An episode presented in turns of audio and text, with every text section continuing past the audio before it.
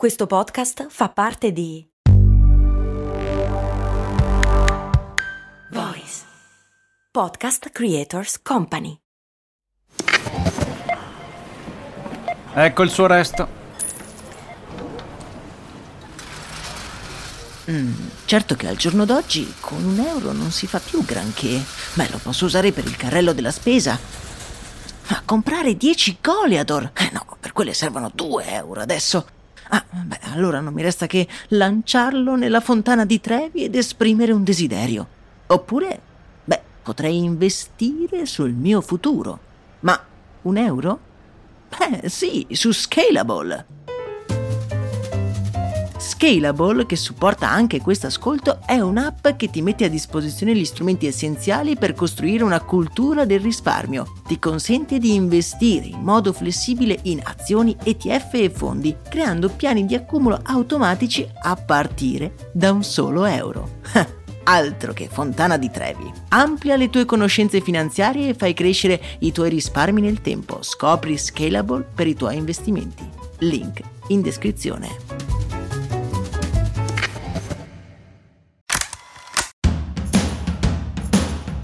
Bentornati su Brandy, miei cari e miei care, io sono come sempre Max Crona e come molti di voi sono credo un appassionato dei TED Talks. Sono sicuro che tutti ce li avete più o meno presenti, sono quei, quegli speech in cui qualcuno di autorevole condivide i propri studi e le proprie idee. Uno dei TED che ho adorato è quello di questo ragazzo che tramite una serie di scambi riesce a scambiare una graffetta per un contratto di compravendita di una casa.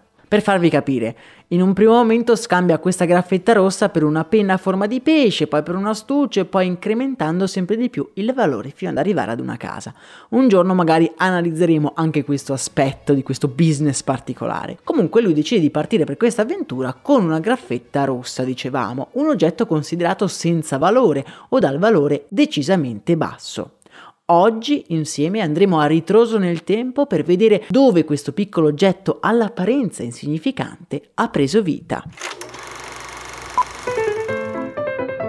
Fino al 1800 tenere insieme i fogli di carta era effettivamente un problema. Si utilizzavano i metodi più disparati, dalla cera fino al ago e filo, passando anche per la colla. Dal 1850 in poi si comincia ad utilizzare la graffetta, la cui origine è però avvolta nel mistero. Johan Wahler, il responsabile dell'ufficio brevetti norvegese, è stato per decenni considerato l'inventore della graffetta, come la conosciamo oggi, ma qualcosa nella ricostruzione dei fatti non torna.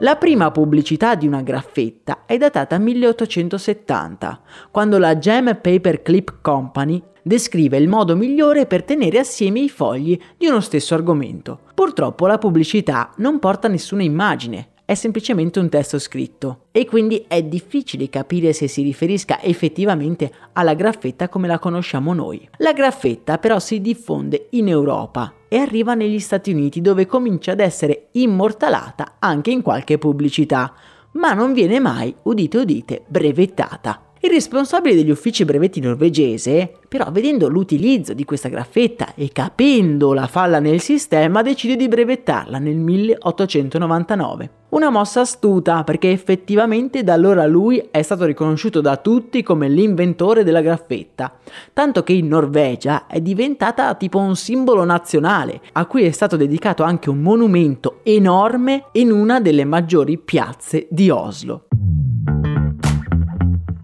Un indizio però sulla falsità di questa versione è dato dalla lingua. In svedese e norvegese la graffetta si chiama gem, guarda caso come la prima azienda a produrle in Regno Unito. Vi ricordiamo essere la Gem Paperclip Company. La diffusione della graffetta è stata velocizzata e promossa dalla diffusione dell'acciaio inossidabile che non sporcava i fogli con la ruggine. Io però personalmente ho questo ricordo. Ricordo di aver sentito una storia di un musicista che era esasperato dal fatto che i suoi spartiti volassero sempre in tutte le direzioni.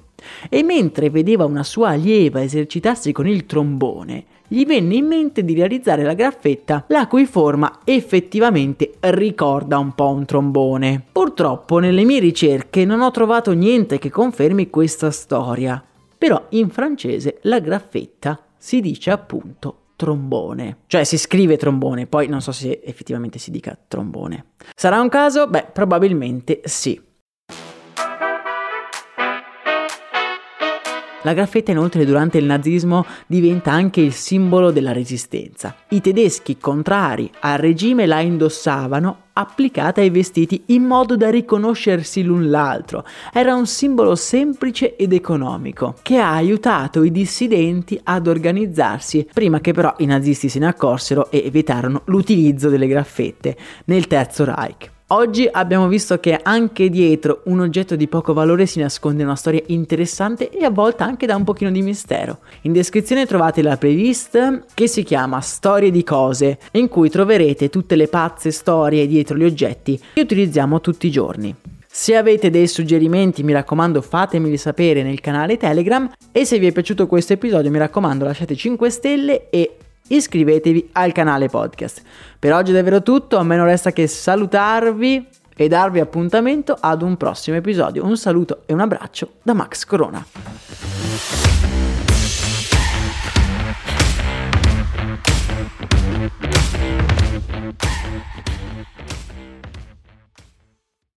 I'm Sandra, and I'm just the professional your small business was looking for. But you didn't hire me because you didn't use LinkedIn jobs. LinkedIn has professionals you can't find anywhere else, including those who aren't actively looking for a new job but might be open to the perfect role, like me. In a given month, over 70% of LinkedIn users don't visit other leading job sites. So if you're not looking on LinkedIn, you'll miss out on great candidates like Sandra. Start hiring professionals like a professional. Post your free job on linkedin.com/people today.